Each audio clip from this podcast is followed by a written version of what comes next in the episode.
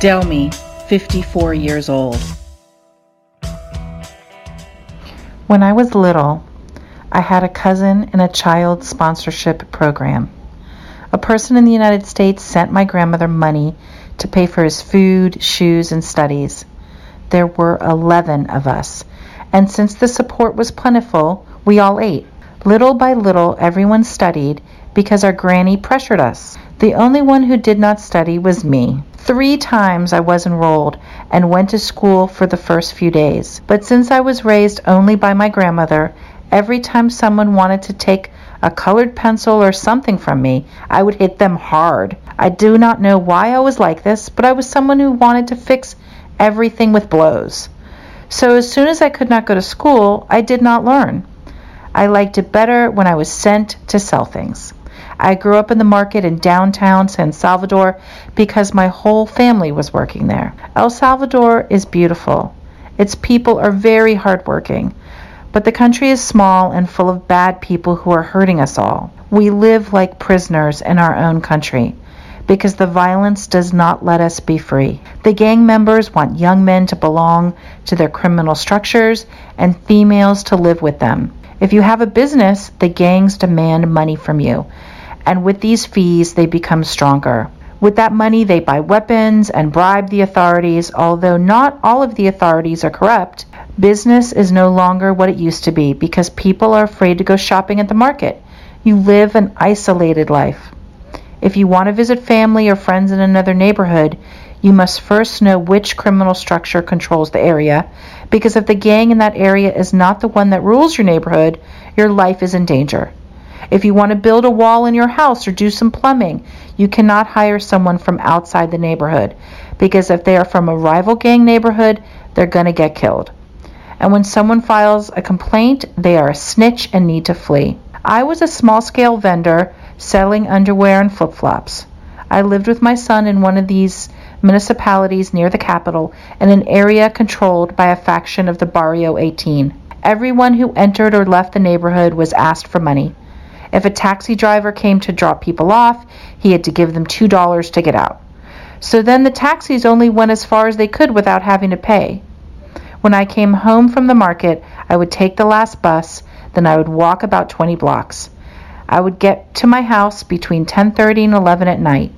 I always saw gang members in the dark at the corners because at this time of night the police are gone. There they drank and smoked marijuana.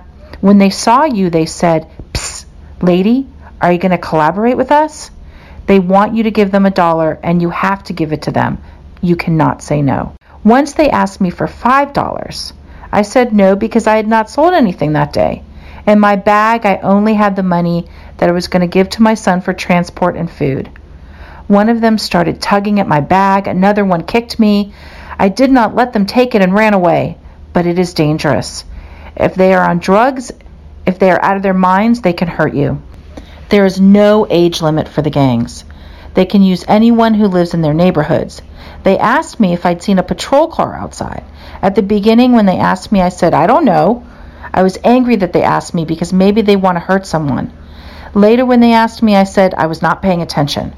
Because if you collaborate with them, you become an accomplice to evil. How can you complain about them if you get involved in evil yourself? That is why I have always disciplined my son, because if children do not get disciplined, they easily fall into the hands of the gangs. I did not want to see my son in prison or buried by a gang member or in a wheelchair because I was a lenient mother. So I was tough on my son. I'm a single mother, but it was necessary to punish him. I punished him. I beat him when necessary so that he understood, so that his mind was not twisted. Gang members start off as friends.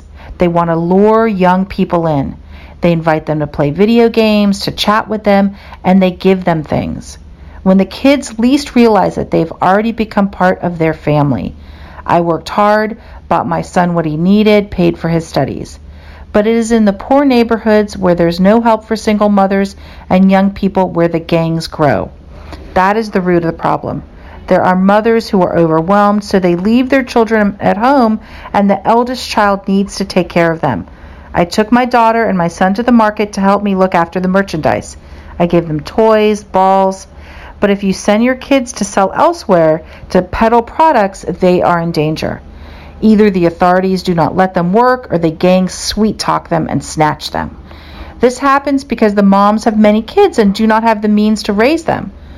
What are these children going to do? At the age 8 or 9, they've already transported weapons. They're already participating in evil because the gangs give them a plate of food, a pair of shoes. The gangs have taken over the market in downtown San Salvador because that is where they make a profit. 80 year old kids tell the gangs what they hear and see. They base their extortions on how much a person sells. My son was not approached when he was younger, it was when he was older. What happened is that the police arrested many gang members. So, since they no longer had many people to look after the neighborhood, they wanted to recruit all the young people there. My son was 26 years old when the problem started. He was working in a supermarket, but he had, was giving time to study at the university. On Sundays, my son would go to a soccer field to play. Two of the gang members had been my son's classmates at school. Because of that connection, they always asked him for $3, $5, and he gave them the money to avoid reprisals. To avoid paying every time he went walking, my son started taking a tuk tuk that would drop him off in another part of the neighborhood. There, he quickly entered the alleyway. When the gang members saw what he was doing, they started going to the soccer field where he played on Sundays and asked him to lend them $25. Then they wanted my son to join their group. At first, he took it as a joke to get along with them in peace. But they do not ask, they give orders. One day they came to our house and brazenly told my son that he had to form part of their group. My son refused, and they said, You know what's going to happen to you, and you know they can beat you or kill you. When they came back, I was at a religious service. I was not in the house at the time. Like animals, they entered our house through the roof. They went out to the patio where our dog had his hut and shot him dead. My son had to run away. We escaped with just the clothes on our backs and never went back to the house. The gang members kept it. Their relatives live there now. We stayed with some nephews in San Salvador. I hardly went to sell at the market because I was afraid that the gang members would come looking for me. Later, when I thought it was not dangerous, I started selling again.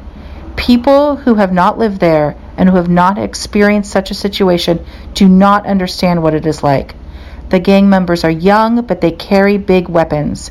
They do not talk to you, they come and shoot. My son filed a complaint with the police, but it was useless. Then he left for Mexico. I did not go with him at the time because I did not want to leave my grandchildren. I went to the Attorney General's office to get a copy of the complaint so that my son could give it to COMAR, the Mexican Commission for Refugee Assistance. About a week later, I got a call. I was afraid to answer the phone because I didn't recognize the number. The man said he was a police officer, but I do not know if that was true. He told me he was calling about the house, that I'd gotten in trouble for reporting what had happened. I understood the call as an attempt to intimidate me. I was afraid. In the end, I also decided to leave El Salvador because the gang members had already gotten close to the area where I was selling. I walked around freely in the market, but it was an MS controlled area. I thought the rival gang was not going to go there, but the gangs are expanding. They are capturing the neighborhoods of their rivals. One of them recognized me. He told me I was an old snitch and pulled out a gun. I ran the other way. I could not sell in the streets anymore. I could not work in another market.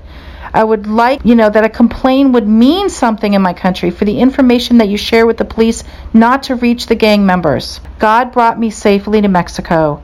From the southern border to here, throughout the journey, there is a great danger. People can be kidnapped, beaten, abused, raped. That is where the real problem for migrants lies. In El Salvador, tattoos are not well received. Back there, it is almost only criminals who are tattooed. The first few days I was in Mexico, I was terrified when I saw people with tattoos.